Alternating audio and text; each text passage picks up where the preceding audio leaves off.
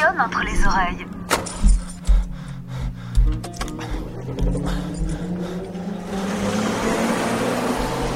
Aujourd'hui, c'est une étrange.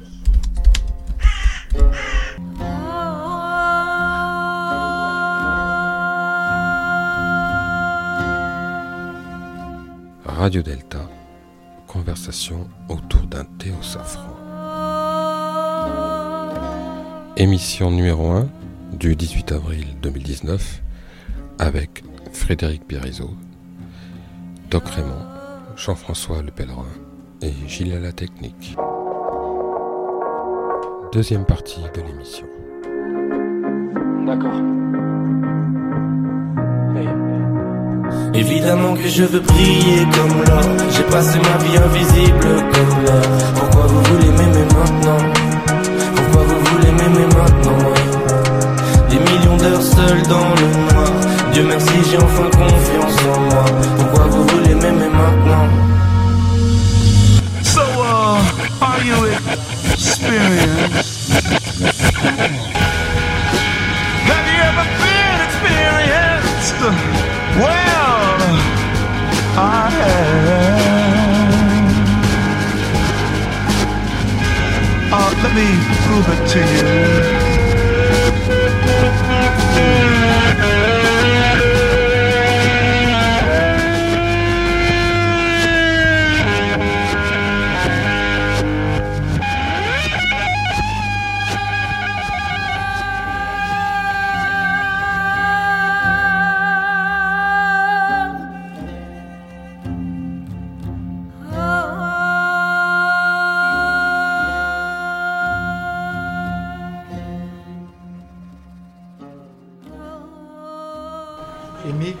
Ceci ça. Accepter d'abord le réel qu'il propose, et puis le transformer, le transmuter, le passer au, au tamis des autres pour l'offrir en solution. Et dans un sacrifice humble, qui n'est pas le sacrifice de l'Orient éternel, mais la capacité à pouvoir tout d'un coup, sans dire qu'il y ait de valeur, se dire mais ce que je suis moi, ce que j'ai vécu, ce que j'ai cru être, un stigmate, une blessure, une déchirure, alors que ça l'a été pour de vrai. Mais là où je me suis complaint toute ma vie à l'entendre comme la capacité à être une victime, je dois en faire la possibilité de le transformer. Je dois en faire une richesse pour pouvoir, par amour, l'offrir aux autres.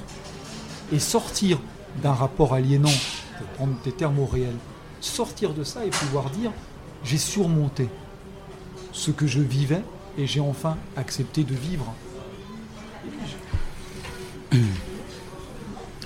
Et de remonter à la source. Non, je, je refais le coup des. T'as un jingle? Non, puisque, puisque vous avez demandé les saumons initiatiques. Alors voilà, nous sommes tous des saumons initiatiques.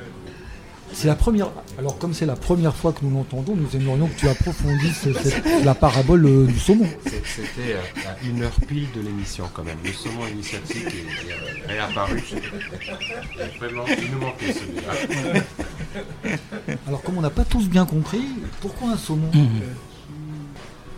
Alors, saumon pierre.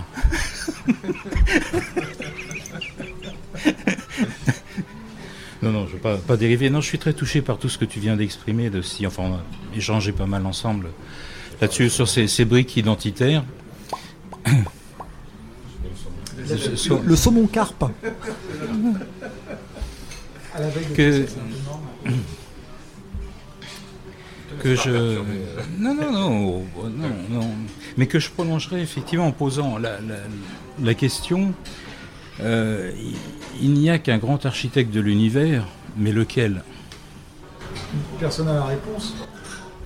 alors il y avait un élément de réponse que j'avais Ah, lu qui mal, était ça. intéressant réponse Si, moi. voilà voilà non non non que je vais attribuer à Marc Alévi que j'avais lu qui est intéressant qui n'est pas là hélas mais qui euh, qui était la question du grand architecte dans l'univers et qui positionne différemment la construction individuelle et qui m'a paru être un élément. Alors bien sûr, nous avons dit aujourd'hui que nous n'apportons aucune réponse, mais des questions. Je vous renvoie donc à cette question, à d'autres questionnements, et comment vous pouvez accueillir cette hypothèse de positionnement de l'architecte, non pas en dehors, mais à l'intérieur même du système?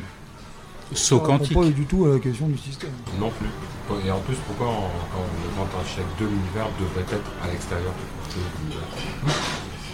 On Ouais. peut être deux aidants. Vous voyez que ça marche très bien pour faire poser des questions. Bravo pour vos questions. Deux aidants. Ah mais euh, pose des questions, on- nous avons une réponse. c'est compliqué cette histoire-là parce qu'on retourne tout de suite dans ce qui, euh, à mes yeux, on ressort du discours et, et du manque d'humilité. Nous, nous ne sommes, lorsque nous parlons ça, nous ne sommes plus dans, dans la vie. Nous ne sommes plus dans le tafatakuni, nous ne sommes plus dans le efata, ouvre-toi. Nous sommes de nouveau dans la proposition. Nous sommes de nouveau fermés et, et notre bouche ne nous sert plus qu'à sortir. Et ça, c'est un symbole assez beau, c'est rien qui ne rentre dans la bouche de l'homme n'est impur, seul sauf ce qui en sort. Et, et sans passer sous le coup euh, médiéval du blasphème, pour le coup, c'est c'est un discours qui a peu de sens, puisqu'il ne répond à rien. Il a dans le mouvement initiatique quelque chose d'a- d'assez beau et d'admirable, c'est la capacité à offrir une espèce de liberté de création, de pensée, qui va permettre à chacun de formuler euh, ce que confusément, intuitivement il ressent de sa relation intime avec le réel qu'on peut appeler euh, Dieu, le grand architecte, le haut, euh, éternel. Moi je dis éternel. Mais la question que tu poses a-t-elle seulement, hors une proposition poétique, non pas un intérêt, mais qu'est-ce qu'elle nous dit C'est toute la question de la source, la question du saumon, la question du, du retour, de la spirale. Ah, Je parlais de la question du grand architecte, Doc Raymond, pas tellement du saumon qui Ah, c'est- un parallèle, c'est un parallèle. La, la trajectoire du saumon fait partie de cette création. Le saumon remonte vers son créateur. En nous, un saumon qui descend dans la source. Ictus. Je, je- je vois que vous me prenez pour un vétérinaire, je, je n'insisterai pas. Un vétérinaire pour grands animaux aussi. Oui, Il y a un jeu tout au long de cette série d'émissions, ce sera, chers auditeurs, chères auditrices, Le métier. de, de découvrir quel est- quels sont les diplômes et quel est le métier de Doc Raymond. Attention, son métier ne correspond pas forcément à ses diplômes. En tout cas, c'est une libre interprétation. Mais il n'est pas marin pêcheur. La, source, c'est la vie. C'est ça l'extrême simplicité. C'est là, c'est donné, à chaque instant. C'est la vie.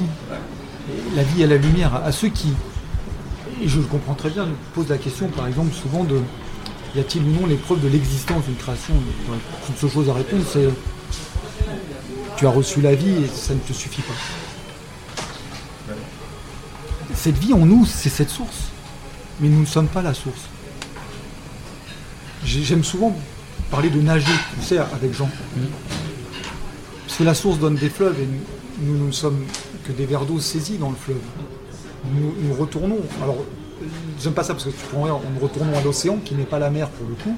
là. Et puis c'est le long de ce fleuve que nous apprenons à, à nager, à naviguer, voire quelquefois à concevoir la vie comme un moment où nous passons de pierre en pierre de l'autre côté du fleuve. On voit bien euh, le peu de choix qui s'offre, hein, parce que quand on choisit une pierre au hasard, on ne sait pas quelles sont les dernières qui vont choisir devant nous, mais c'est- juste ça la source. La source, c'est tout d'un coup, au-delà de la prise de conscience, l'extraordinaire appropriation et compréhension que nous sommes en vie. Et qu'elle est là, la source. Qu'il est là, le don de vie. Et que c'est un don d'amour. Ce qui exprime d'ailleurs l'extraordinaire, l'épouvantable tragique de ceux qui perdent un enfant ou un proche petit. Parce que l'amour leur est refusé.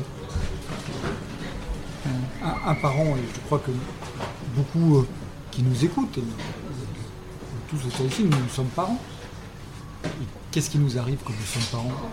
Nous découvrons que nous sommes une source d'amour. La lumière s'allume dans nos nuits. Parce que tout d'un coup, nous aimons, immodérément, immensément, ce tout petit bout de vie qui vient d'arriver. Et lorsqu'il nous est retiré, que pleurons-nous sinon la perte de l'amour absolu? Et c'est ça, la, vie c'est l'amour. Que pleurent ceux qui ont perdu un proche petit sinon le fait de ne pas avoir de souvenir amoureux de l'autre? C'est l'amour, c'est la transmission de l'amour. Parce que moi, je sais qu'à partir du moment où j'ai été père, quelque part, ça m'a apaisé parce que je me suis dit, bon, ben voilà, je, ne suis pas une fin. Euh, la vie, euh, j'ai transmis la vie, comme on dit. bah, le, long, fleuve, tout ce qu'on veut de la vie, continuera. Moi, je me suis, je me suis dit, j'ai fait euh, mon boulot. Il y, a, aussi une chose sur laquelle je voudrais euh, revenir, sur le fait du grand architecte, de, la vie, de la mort, et ainsi de suite. En fait, nous- quelque part, nous sommes des grands architectes de l'univers, parce que moi, il y a un truc, on parlait de quantique tout à l'heure, il y a un truc qui m'a toujours subjugué quand même, depuis que j'ai compris ça il y a pas mal d'années maintenant, temps assez vieux. C'est que nous sommes Mais non, mais non, mais non. autant de, de particules que, que d'étoiles dans le ciel. que et, et nous, nous, nous abritons dans notre Ça, univers ça donne soif. Je reprendrais bien un Théo millions. Safran. des millions, des, voire des milliards d'organismes vivants. Je, je retourne dans mon décal. Ouais, avec un peu d'eau aussi. Euh, Tu la De l'eau. Arrête de te détourner. Terroriste verbal. Continue, Gilles, continue. Nous sommes Continue. un monde, nous sommes un monde. Euh, Dans ce monde dans lequel nous sommes, il, il naît des organismes, il meurt des organismes à chaque seconde. Et quelque part, nous, on en a strictement rien à faire. À part qu'on le sait. Mais tu vois, moi, j'ai parfois cette sensation de ce monde. Et euh, c'est- je suis euh, quelque part responsable de ce monde-là. Oui, Et, euh, et ça, C'est- c'est- c'est ça me donne une, comment- ça me fait ressentir la responsabilité qu'est la vie et quelle est la place. mais n'est-il pas dit euh, dans vos textes, tous vous serez des dieux? Oui, Ouais. c'est sûr. Tous vous serez des dieux, qui est dit dans la Torah et dans, Et, et c'est- c'est pour ça quand on parle toujours, tu sais, la, la table d'émeraude, tout ce qui est tout en haut, comme ce qui est en bas. C'est ainsi que ça dire, on en est. euh, toujours cette. quand on, on a toujours fait en nous pour, euh, pour comprendre et pour être. euh, Mais il faut le dévoiler, le lever, sortir Oui, de la maison. euh, ouais, il faut. Non, je, comprends mieux.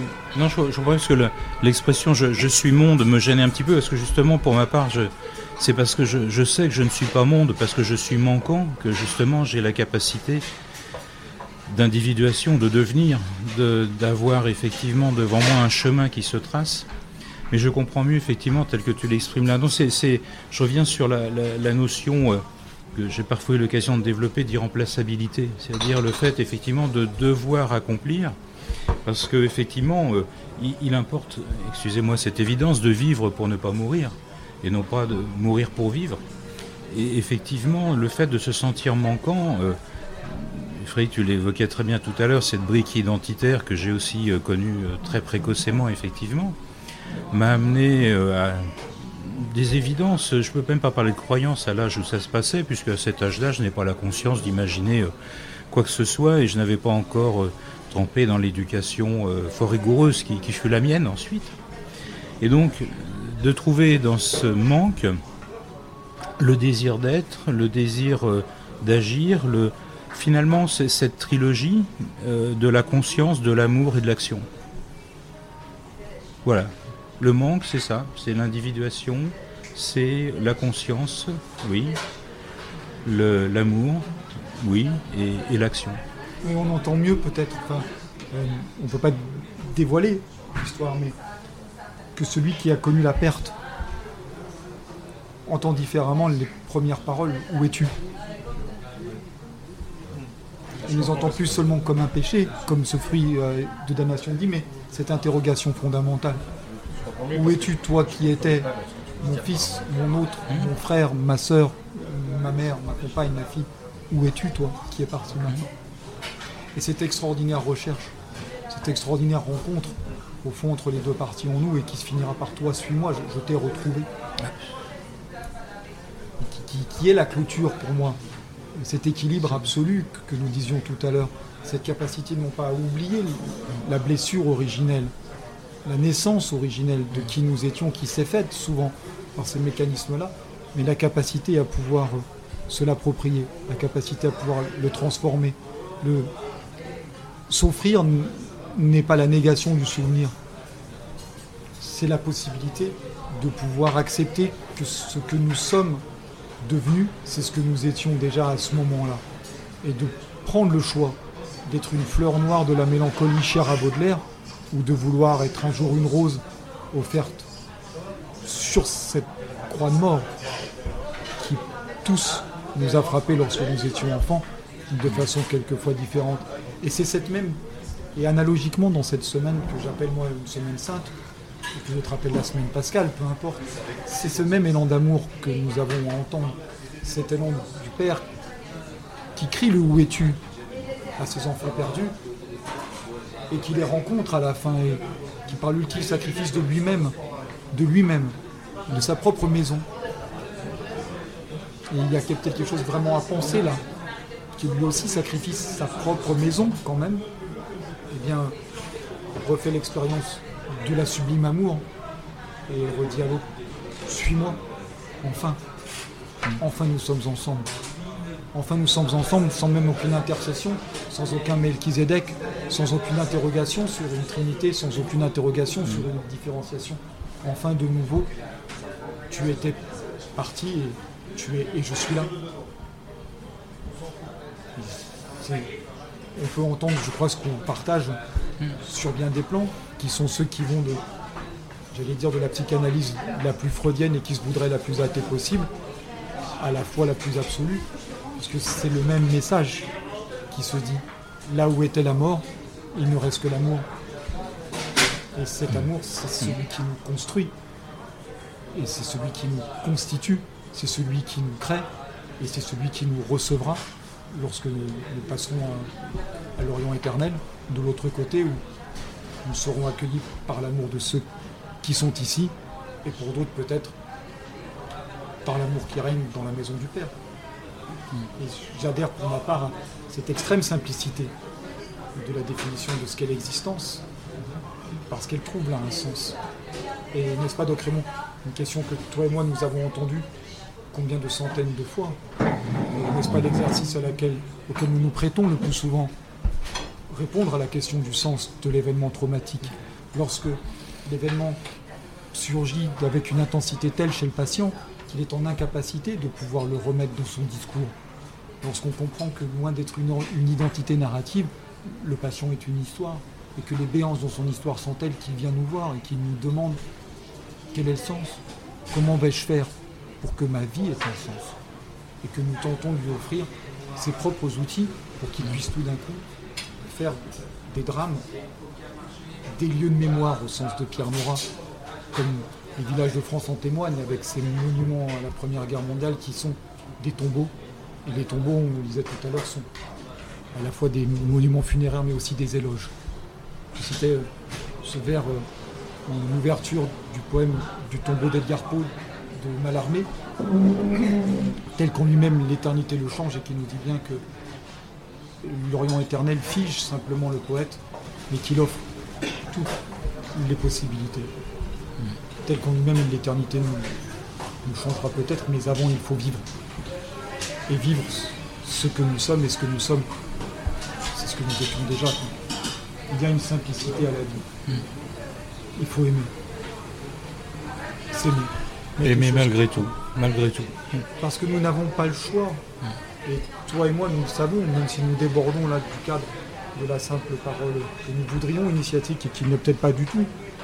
Mais de par nos expériences professionnelles, nous, le voyons, nous l'avons expérimenté, euh, nous l'avons vu, qu'il n'y a pas le choix d'aimer pour vivre, comme il n'y a pas le choix de vivre.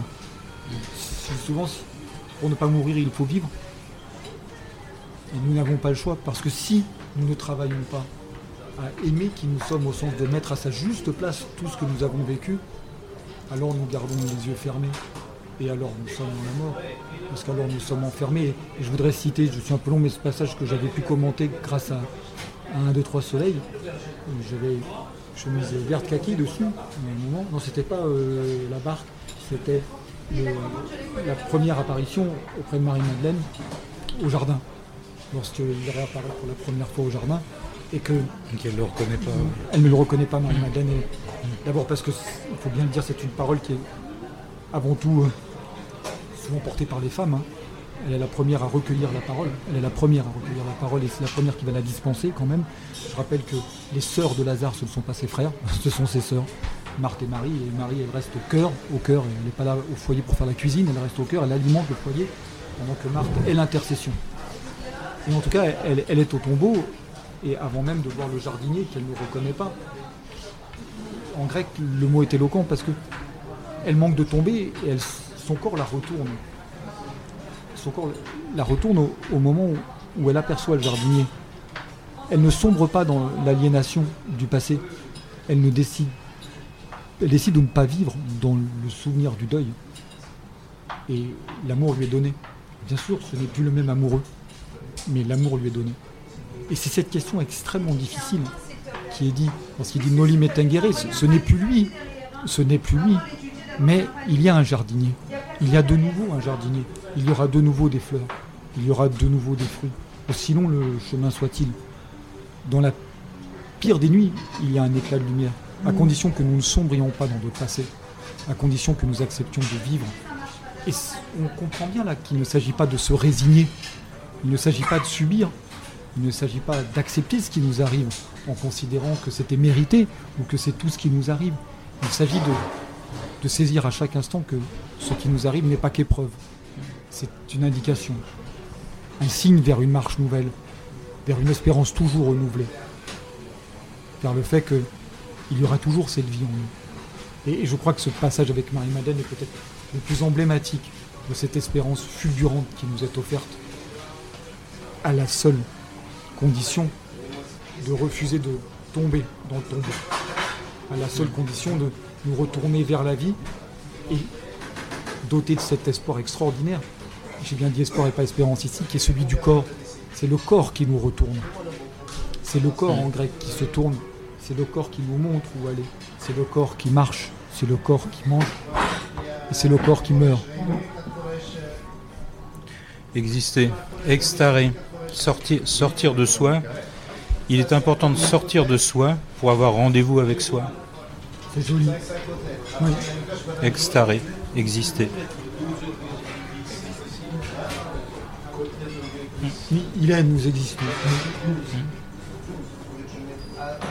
Il me semble, tu vois, j'ai la technique, et, je vous remercie beaucoup, hein, je trouve ça assez narcissique comme euh, principe. Donc moi, mon but quand même, c'est de faire en sorte que ce soit pas ma dernière parole, c'est pour contredire... euh, D'ailleurs, ils n'auront pas sorti de sa vie. Bah, D'ailleurs, j'ai pas signé de contrat sur euh, les ayants droit et les copyrights, c'est un peu embêtant. Mais euh, c'est de, lorsque nous parlons souvent d'introspection, euh, lorsque nous utilisons des métaphores toutes plus compliquées les unes que les autres euh, pour définir, je crois ce qu'on vient de dire, qui est d'une extrême simplicité.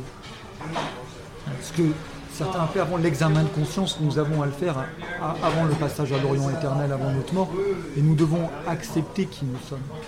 Nous devons simplement l'accepter et sans le moraliser et ensuite en saisir les contours, saisir la façon dont nous allons épouser l'ensemble réel pour permettre à tout un chacun d'être une solution. Et, et j'allais dire de, de comprendre dans la plus grande humilité cette phrase-là où on dit euh, dans le monde où nous partageons la foi, le pèlerin et moi, euh, s'il est la réponse, vous êtes s'il la question, vous êtes la réponse. Et être enfin la réponse à la question Dieu existe-t-il? Oui. Nous sommes là. C'est exactement ce que, ce que j'appelais l'irremplaçabilité maçonnique. L'irremplaçabilité maçonnique, c'est bien d'accomplir ce que toi seul peux accomplir, comme disait Goethe. Voilà, c'est ça qui est essentiel, chacun dans cette place, Ensemble. ensemble. ensemble. Tous ensemble. oui, je crois qu'on peut enlever maçonnique. C'est le- Merci Gilles. Merci Gilles pour cet apport constructif. Et on a dit que le spirituel, c'est la célébration du matériel. Le matériel est spirituel et le Le spirituel est matériel. euh,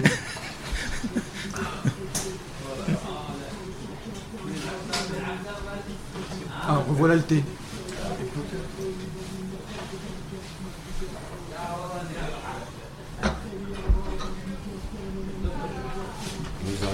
Du quatrième. Troisième, non Troisième. Quatre. Quatre. Nous dit Doc Raymond. Il est quatre thés euh, passés.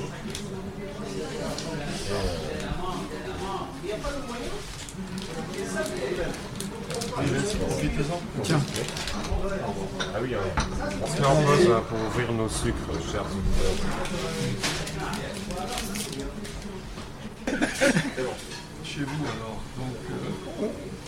On, évoquait tout à l'heure euh, avec Doc Raymond euh, cette, question qui est celle euh, d'un trop de mots, même si c'est compliqué à dire puisque je ne fais que parler. Et il me semble, on parlait d'introspection, on parlait de- des métaphores, des, des légendes, des processus qui sont mis en place pour aller à la rencontre de nous. Et je crois qu'on on disait, il faut, accepter l'extrême simplicité de notre questionnement. Sortir de, j'allais dire, renouer avec le lyrisme enfantin et accepter de ne pas convoquer euh, le verbiage adulte. Tu, vois ce que je veux dire? Accepter comme les enfants de se poser les questions fondamentales que l'enfant se pose avec la puissance intellectuelle de l'adulte. Accepter la simplicité de l'interrogation. Sortir du discours. Redevenir bébé, accepter de parler à ses pieds. Ah oui. Oui, je, connais tes fantasmes de régression, euh, à pied. J'aurais préféré qu'on n'aborde pas ça maintenant, même si je vois que Doc Raymond s'allonge et qu'il a un billet de 100 euros à la main.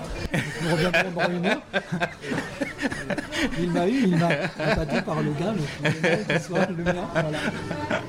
J'ai la technique vérifie si c'est bien un vrai billet, parce que nous avons déjà vu des diplômes qui n'étaient pas les bons, donc on ne sait pas. Mais je crois que ce qui est important dans ce discours-là, c'est, on, dit souvent, euh, on va être à la Pentecôte là. Euh, La Pentecôte, elle existe que parce qu'il y a Emmaüs. On ne travaille pas à notre propre gloire. On, on travaille pour plus grand que nous. Peut-être, tu l'as dit tout à l'heure pour nos enfants, mais nous ne savons pas. Confusément, nous savons là où nous allons, comme confusément, nous savons très bien qui nous sommes. Nous venons chercher comme des enfants des adultes qui nous aideraient à avouer à nous-mêmes qui nous sommes. Pour la plupart d'entre nous, lorsque nous rentrons dans les voies des mystères, nous avons l'intuition fondamentale de qui nous sommes et nous n'osons pas mettre les mots qui nous révèlent à notre propre vérité. Peu à peu, nous allons travailler à les formuler de façon plus simple. Mais sur le discours, rappelle-toi dans, Emmaüs, ce qu'il est dit. En gros, Emmaüs, bon, il y a deux types qui sont paumés au bord de la route. Il y a un troisième qui fait du stop. C'est le matin. Il n'y a pas de wifi. Il n'y a pas de wifi en plein désert. Un truc incroyable, quoi. Alors le Tour de France est passé et pourtant il y a des bornes, forcément. C'est un royaume, il y a des bornes, il y a des limites. Bon. Les deux le prennent en stop. Et tout le monde, t'as pas entendu les nouvelles est étonné. Qu'est-ce qu'il y a? Ben, On avait un messie, mais en fait, vous a roulé dans la farine. Le mec, c'est un prophète de bas étage, il est mort. Et moi, le gars n'a pas son portable, donc encore une fois, il ne sait pas ce qui se passe. Il ne peut pas checker. C'est pas- Est-ce qu'une fake news Est-ce une vraie news On ne sait pas. tu. Et là, nous, parce que c'est écrit comme un roman policier, c'est c'est là où c'est. le- Alors là, c'est pour le coup le miracle grec, hein, parce que c'est euh, ce qu'on trouve déjà chez Sophocle, cette capacité à faire en sorte que le lecteur soit plus avancé que le narrateur. Nous, nous savons qui est le troisième. Nous avons l'intuition de savoir qui est le troisième. Et ce troisième, donc, qui est le ressuscité, celui qu'on appelle le, le révélateur, celui qui nous passe au révélateur, et c'est bien ça quand même, celui qui nous révèle, donc l'expérience. Il est l'expérience, et c'est à ça où je crois que tous les chrétiens, euh, tous les symbolistes devraient comprendre ce qui se passe. C'est l'expérience. La véritable expérience. Celle qui nous permet de nous dire, et vous, êtes-vous Judas Êtes-vous Pierre Êtes-vous Marie-Madeleine Êtes-vous sur la croix Êtes-vous le clou? C'est l'expérience. Il est le révélateur. hein. Eh bien, il parle et il, dit, il, leur, il leur dit que tout s'est accompli selon les Écritures. Et il est bien dit dans le texte qu'aucun des deux disciples n'est surpris. C'est-à-dire que et je suis désolé pour ceux qui ne le croient pas, mais ceux qui ont écrit le texte étaient croyants. Il n'y a pas d'esprit critique dans le joannisme. hein.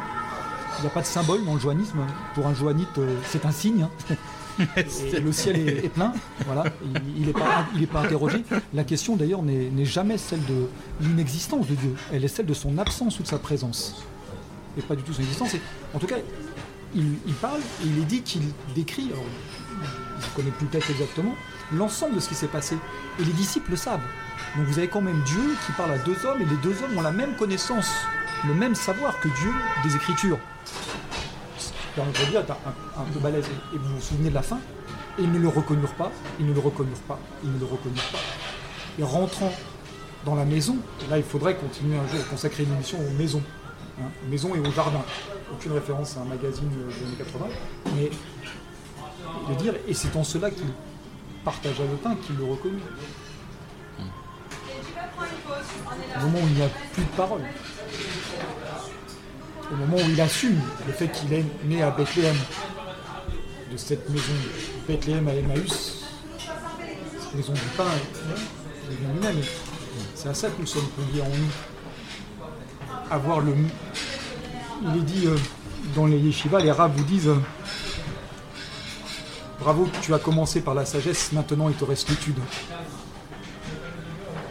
Au départ, nous avons bien la sagesse et il nous reste l'étude, c'est-à-dire la capacité à pouvoir partager qui nous sommes. Et je crois que c'est ça les, les simplicités C'est nous parlions. Ce thé au safran, il nous convie à, à arrêter de nous poser des questions qui n'en sont pas et à regarder plus précisément ce qui nous a été, je suis désolé, je ne vais pas dire transmettre, mais ce qui nous a été enseigné. Parce que l'humilité, c'est aussi accepter à un moment qu'il y a un enseignement, qu'il y a une discipline, qu'il y a une obéissance. Ce qui nous est transmis, c'est un enseignement. Et cet enseignement, nous devons le recevoir. Et ensuite, nous en ferons notre propre pain. Et avant tout, et- et nous pouvons, nous, aller au plus simple du texte.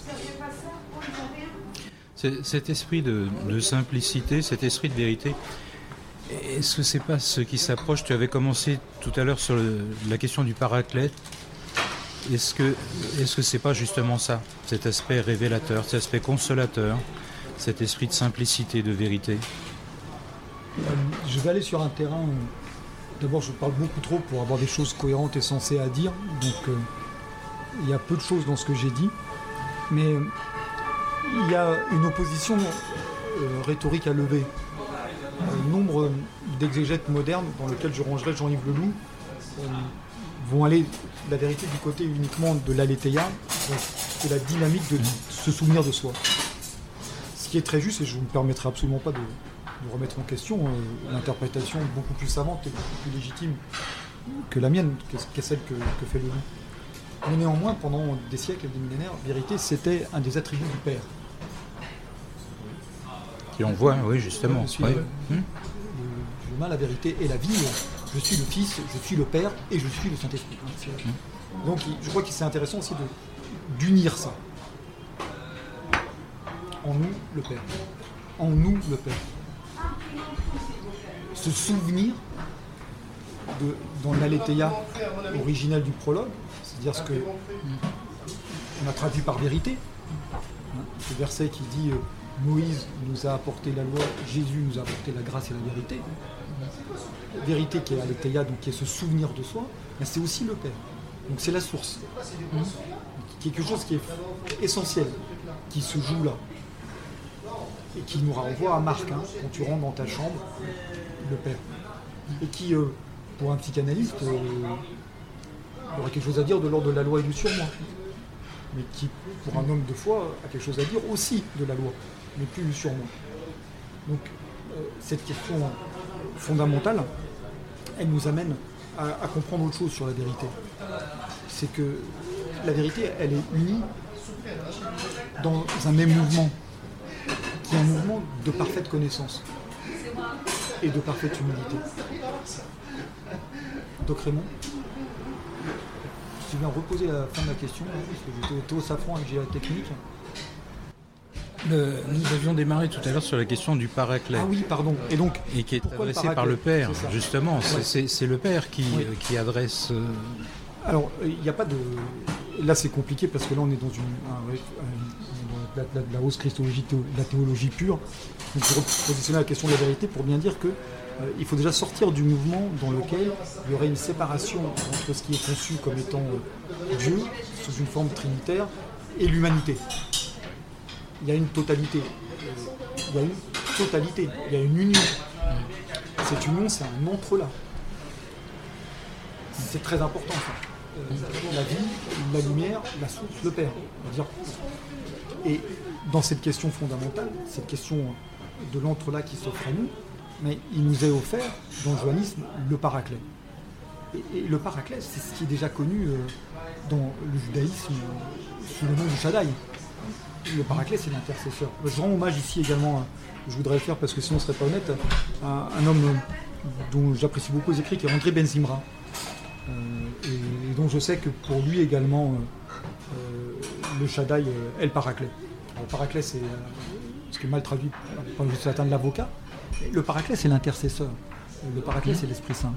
Le paraclet, c'est ce que nous appelons peut-être l'intuition, mais qui, en nous, nous permet de faire l'union entre cette vérité et, ce qui nous sommes.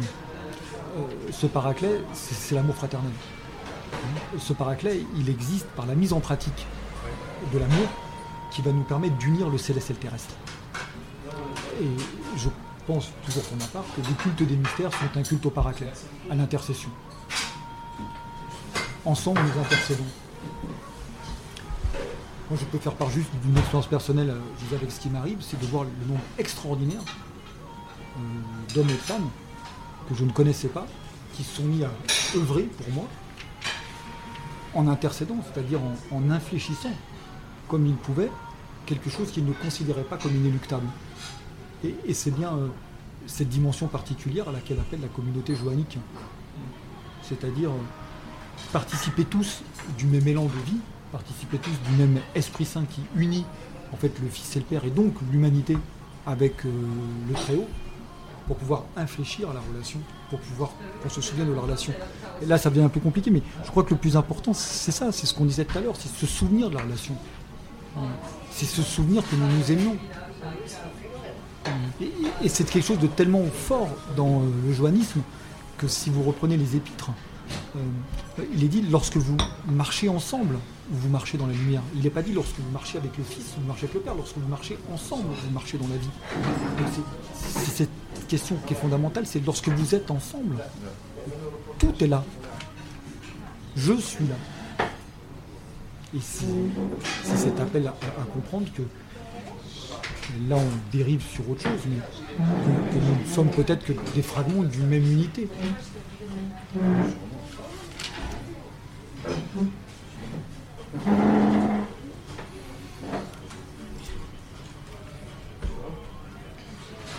Paraclet, c'est l'avocat. Je reprends parce que Doc Raymond fait des notes.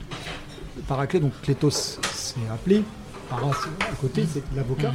Ils n'ont pas au sens de celui qui nous défend, c'est vraiment l'avocat au sens de celui, encore une fois, qui intercède, qui infléchit, qui est présent, celui qui nous unit.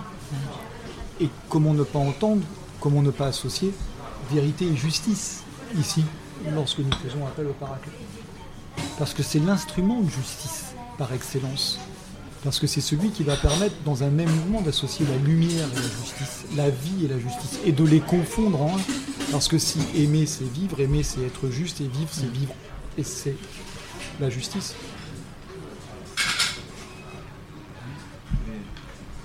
Ne faut-il pas Parce que tout à l'heure, nous parlions d'humilité.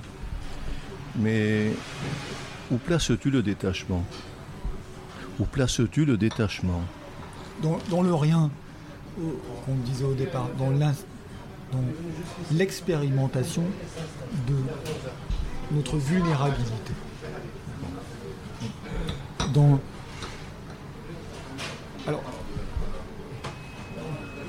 D'abord dans la compréhension que ce n'est pas l'autre qui nous questionne, mais c'est nous-mêmes. Je n'ai jamais apprécié pour ma part ces mécanismes qui tout d'un coup, depuis une trentaine d'années, euh, ramettent les noms et les prénoms à la figure de l'autre. Je dirais comme Jean Kelevitch que l'autre on ne met pas dans un four, c'est un nom et un prénom qu'on assassine. Il n'y a pas d'autre.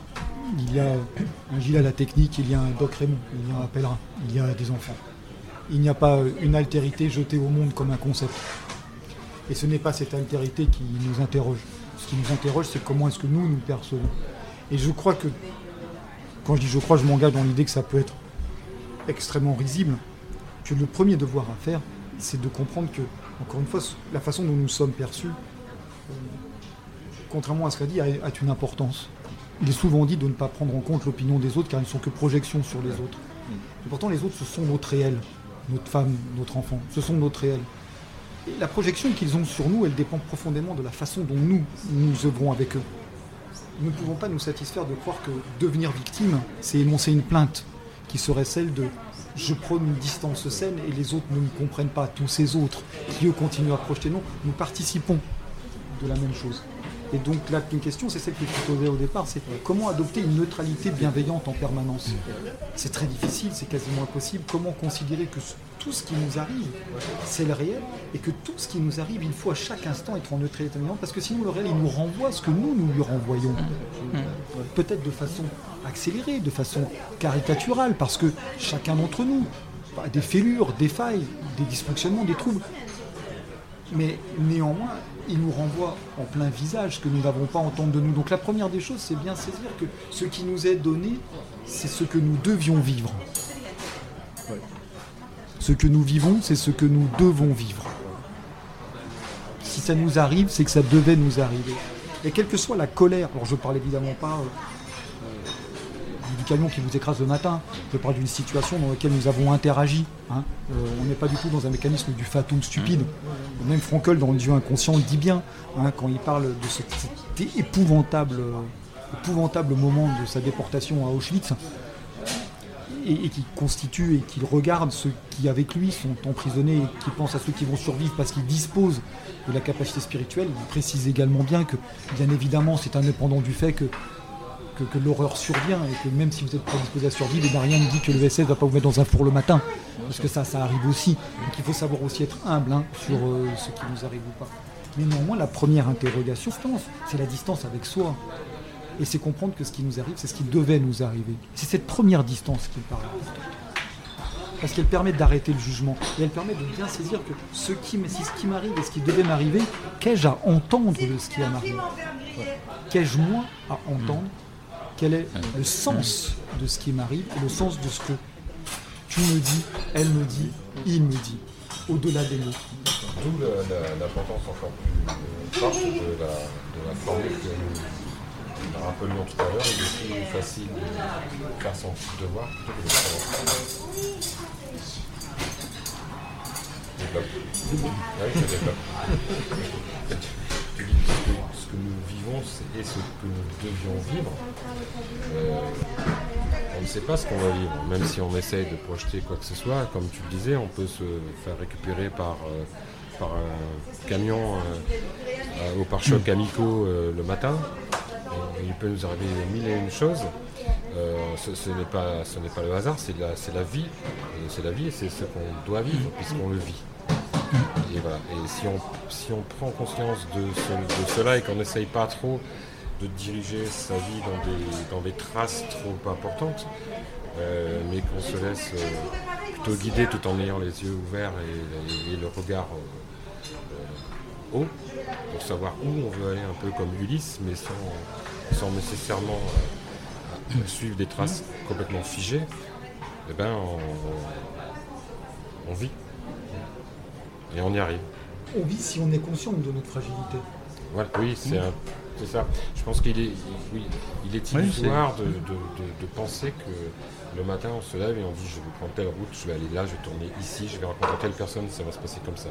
Ça c'est l'illusion, la grosse illusion.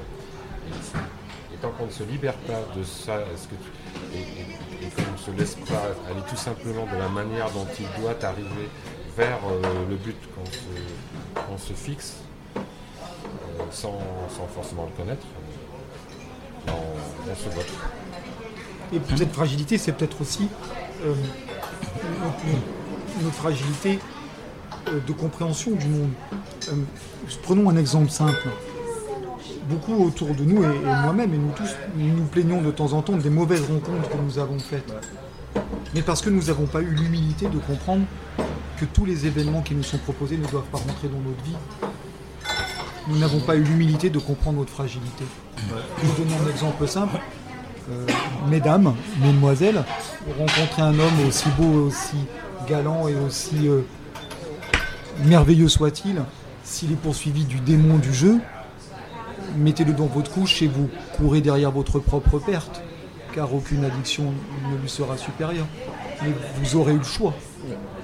Et c'est cette question qui est difficile, c'est accepter que nous ne pouvons pas changer l'autre et, que nous, avons le choix de- d'embarquer les événements dans notre vie. Nous avons le choix de les laisser de côté comme on laisse une voiture passer. Ce n'est pas moral a priori, mais c'est cette question du premier regard sur nous. C'est cette question de comprendre que nous sommes dans ce que nous pouvons et non pas dans ce que nous voulons. C'est cette question de l'examen de conscience qu'on disait tout à l'heure. Cette question de comprendre que ce que nous croyons être nos forces, eh bien, c'est bâti souvent sur de terribles fractures que nous avons comblées comme nous pouvions. Quand on est enfant, on comprend ça. J'ai fait ce que j'ai pu. Hein, quand vous êtes petit et que vous ne ramenez pas forcément la meilleure note, etc., ben, vous, avez fait ce que vous pouvez. Et d'ailleurs, si vos parents ils sont un peu compétents, ils vous le disent. Ils vous disent, bah, t'as fait ce que t'as pu. Bah, T'as pas eu 20, bah, t'as fait ce que t'as pu, bonhomme. On comprend mieux. On n'est pas obsédé par le vouloir.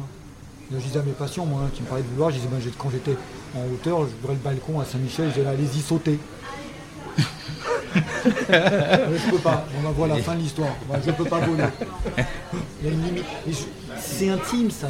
Cette expérience de la fragilité, c'est aussi cette expérience, et là c'est plus joli, j'espère ce que je veux dire, cette découverte de nos limites, aussi terribles soient-elles, parce qu'on parlait tout à l'heure de deuil qui peuvent s'apparenter à la perte de l'Alsace-Lorraine, que ce soit du côté allemand ou du côté français, même si personnellement je suis français, ayant vécu 14 ans dans les pays germaniques, mais il y a une frontière qui a été posée. Il y a une frontière à nos royaumes. Ce que nous avons vécu, comme nos limites, nos besoins et nos capacités, mais c'est ce qui font notre royaume. Et nous sommes des royaumes. Et avant d'aller voir avec qui nous allons nouer des alliances opportunes, observons déjà nous-mêmes quelles sont nos ressources. Observons nos fragilités. J'aime bien cette métaphore parce qu'elle parle à tout le monde, la métaphore des royaumes, des rois, des chevaliers, des princes et des princesses. Mais c'est évident que si vous êtes le roi du Portugal, vous n'avez pas besoin de nouer une alliance maritime avec la Norvège pour la pêche. Et vous n'avez pas forcément les mêmes ressources ni les mêmes besoins que si tout d'un coup vous êtes roi de Bohème-Moravie. Sauf si on a envie de saumon. C'est plus l'Écosse là. je veux dire au départ. Tu veux annexer la Norvège ensuite. Des voies d'expansion.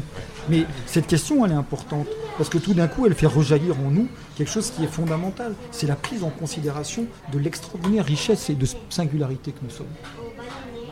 Nos, frontières ne sont pas des failles. Nos limites sont perméables, mais elles doivent nous permettre de vivre et d'épouser au mieux, encore une fois, le réel. Et les événements auxquels nous voulons adhérer, plus nous nous connaissons, mieux nous allons vivre l'expérience du réel. Ju- Juste un mot comme ça qui me vient en t'écoutant. Dans ce, ce royaume du réel, je ne suis rien, mais je suis le rien du tout. Alors en théologie, le rien du tout, c'est Dieu. Je ne suis pas gêné car. C'est un indice supplémentaire pour connaître la profession de. Dieu, il est Dieu. c'est ce qu'on est dit. hein. Il est le tout, il est le rien du tout. hein. C'est assez connu, c'est il est, il n'existe pas, donc il est le rien du tout. Ce qui est un mouvement orthodoxe, puisque sinon la notion d'existence et d'essence sont les mêmes, et donc s'il est, il existe, et s'il existe, il est, il est partout. Et, et quand je disais rien, c'est pas le rien au sens du. C'est c'est le très peu. Nous sommes le très peu. C'est ce qui fait aussi notre, notre force, no- notre fragilité a, comme euh, redoutable a- avantage pour nous-mêmes de nous rendre légers. Si on se rend compte de cette fragilité et de cette, euh, bah, euh, petite chose que nous sommes, et, qu'on- et- et que comme tu le disais tout à l'heure, euh, Frédéric Pierre, on, bah voilà, on va pas essayer de changer l'autre alors qu'on sait pertinemment quelque part au fond qu'on ne peut pas le changer, et que peut-être que si on a envie de le changer, c'est parce qu'on aimerait bien se changer nous-mêmes, mais qu'on n'y arrive pas, donc on projette sur, euh, sur l'autre, mais pas sur euh, toi, dis-toi, sur l'autre euh, virtuel. Et si, on, et, et si on prend conscience de cette fragilité, on devient for- forcément léger. Ne, on ne s'attaque plus à ce qui n'est pas ce qui est insurmontable. Et, et en, en fait, on va on, se- on se mêle à la vie de manière beaucoup plus peut-être proche et sensible et, et efficace en fait que si on veut défoncer les montagnes et se comporter tel, tel un bulldozer ou un tank, euh, un tank humain. On ne peut pas changer l'autre, mais on peut lui laver les pieds. Ce qu'a fait. euh, laver les pieds euh, le, le lundi euh, du début de la semaine sainte, il y a six jours, là, c'est quand même l'appel extraordinaire à la recréation du monde. Et lui, il sait qu'il va mourir. Je rappelle que dans le texte, lui, il est Dieu. hein, donc il sait. Donc, il n'y a pas de fausses questions du XXe siècle. Est-ce qu'il est ou il pas Il sait. Il invite Judas à se presser d'ailleurs, Judas Iscariote. Fais ce que tu dois faire et fais-le vite. Là j'attendais que nous, Doc Raymond nous sorte un blasphème du style Iscariote pressé. On a échappé à ça. J'ai préféré le devancer. De rien. Plaquage, j'admets, plaquage. Elle, elle arrive. C'est un Il est moment que d'une je- vigilance. Ouais, C'est un moment que je trouve extraordinaire. Je l'aime. ce lundi matin et tout est réuni. Judas et Marie-Madeleine. La grande amour et la grande trahison. C'est le même endroit. Et je, je crois que là, il, il prend pleinement conscience de sa passion, de ce qu'il va vivre. En fait, là, et là, il lui reste un jour. quoi. C'est pas quand il était petit que là, c'est dans 33 ans, tu verras, t'as le temps. Et il dit, putain, c'est, la fin de la semaine. Il se dit, je verrai pas la fin de la semaine. quoi je verrai pas l'été. Enfin, c'est une question fondamentale qui doit se poser. C'est son dernier lundi. l'homme en lui, c'est fini. Il a, vécu un dernier dimanche. Et là, ils sont convoqués euh, cette première scène, parce que c'est pas lui qui lave les pieds, c'est elle qui lui lave les pieds. Et pour moi, ces pieds lavés, comme il le fera lui-même à ses disciples, c'est justement toute l'humilité de ce que nous pouvons faire. C'est préparer l'autre à fouler sa propre terre. Elle lui lave pas le corps en entier comme il lavera pas le corps de ses disciples, parce que le corps nous appartient. C'est notre enveloppe, c'est notre limite. C'est nous qui sommes responsables. Responsables. C'est nous qui avons l'autorité sur nous-mêmes. Nous, ce ne sont plus nos parents, ce ne sont pas nos enfants. Nous avons l'autorité. Aucun Dieu ne peut nous enlever notre autorité, c'est pour ça. D'ailleurs qu'il pleurera quand Lazare aura choisi à un moment d'être malade. Pleure de ce libre arbitre, d'avoir refusé le réel. Mais en tout cas, lorsque elle, le couvre de ses années de salaire de l'époque, elle lui prépare à la sublime initiation, à la mort. Elle lui lave le pied, on voit la référence dans les textes précédents, ce pied déchaussé, ce pied pur, ce pied propre, ce pied qu'il faut mettre à lui de fouler sa propre terre. C'est ça que nous pouvons faire. C'est préparer le pied de l'autre, lui donner les conditions d'aller fouler sa propre terre. Mais de même qu'un peu plus loin, dans ce moment qui est ce soir en fait, il, il lavera les pieds à, à ses disciples en leur disant euh, Comment m'appelez-vous? Qui suis-je? Je Avec son vêtement, son vêtement d'ailleurs. Il dit oui, je suis votre maître et votre Seigneur. Il dit, il affirme la prééminence. Ce n'est pas une fausse humilité d'être à sa juste place. Il dit également au- à celui qui viendra, j'offrirai le morceau d'honneur.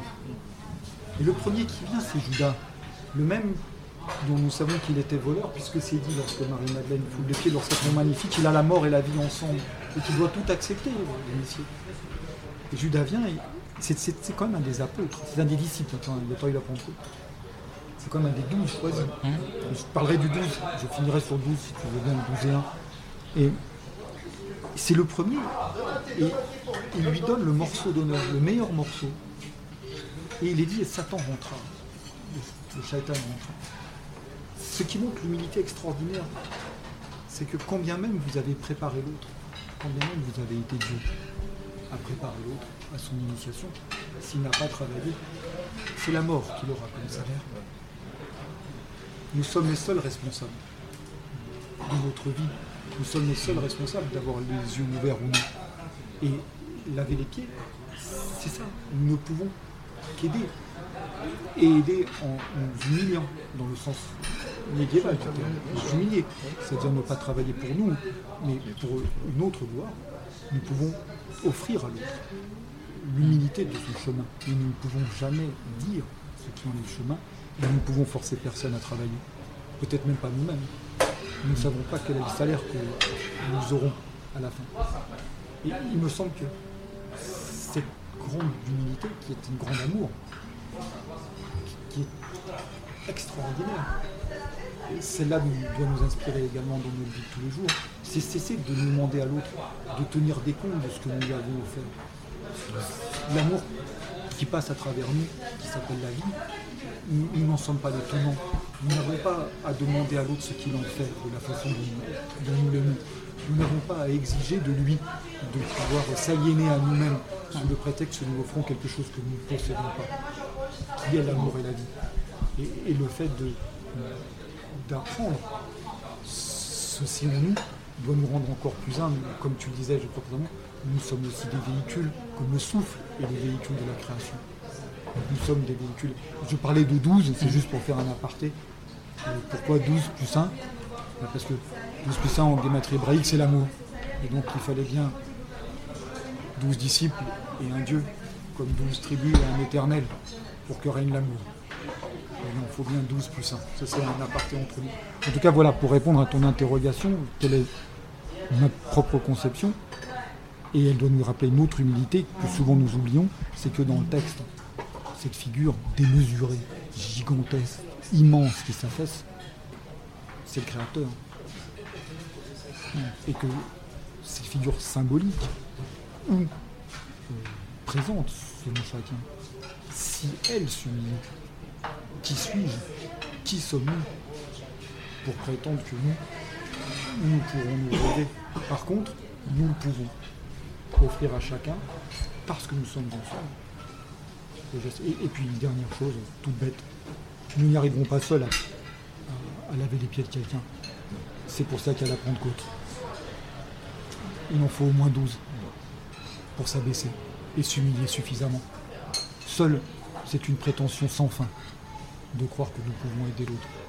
Par contre, si nous sommes au moins deux, un troisième sera là, et si nous sommes au moins 12, nous pouvons alors euh, tenter de préparer l'autre. Je crois que c'est pour ça qu'il existe certaines communautés dans lesquelles euh, nous ne sommes pas reçus seuls, mais qu'il faut, il est demandé l'extrême concentration de tous au moment où la lumière sera donnée. Puisque c'est uniquement ensemble que nous pouvons peut-être tenter d'être à l'image de celui qui a incarné la lumière et- la vie.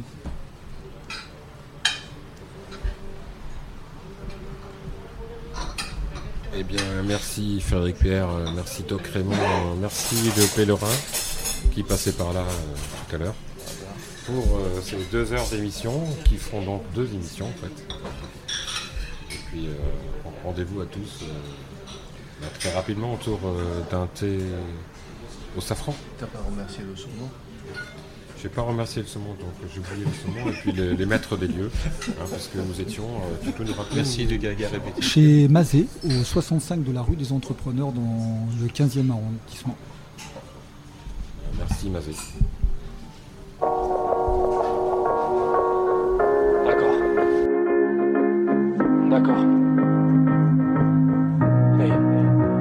Les plus grands sages disent que le vrai bonheur est dans l'équilibre. C'est peut-être la débilité, mais j'ai jamais voulu la vie tranquille de quiconque. Petit, j'avais pas trop sommeil. Mourir au sommet comme King Kong, le seul rêve qui compte. Mais pourquoi moi? Pourquoi je serais différent des autres? Mon seul don, c'est vouloir être différent des autres. Et pour ça, j'ai la rage de vaincre, la rage d'être le meilleur sur la page de fin. Si jamais ça marche, je pars plus comme une tache de vin. Oh, j'ai l'impression de m'entendre dans mes premiers morceaux. Toujours à crier comme un connard morceau. Sauf que maintenant j'ai plus 19 ans. Et je crois bien que les gens bizarres du showbiz disent que mes disques se vendent. Yes, concert complet dans toutes les villes de France. On était déjà passé par là en van. Sur scène, je donne tout, j'en ai 2000 devant. Mais je suis toujours mal à l'aise quand je parle à un fan. Évidemment que je veux briller comme l'or. J'ai passé ma vie invisible comme l'or. Pourquoi vous voulez m'aimer maintenant? Pourquoi vous voulez m'aimer maintenant. Des millions d'heures seul dans le noir. Dieu merci, j'ai enfin confiance en moi. Pourquoi vous voulez m'aimer maintenant? Sert plus à rien de m'aimer.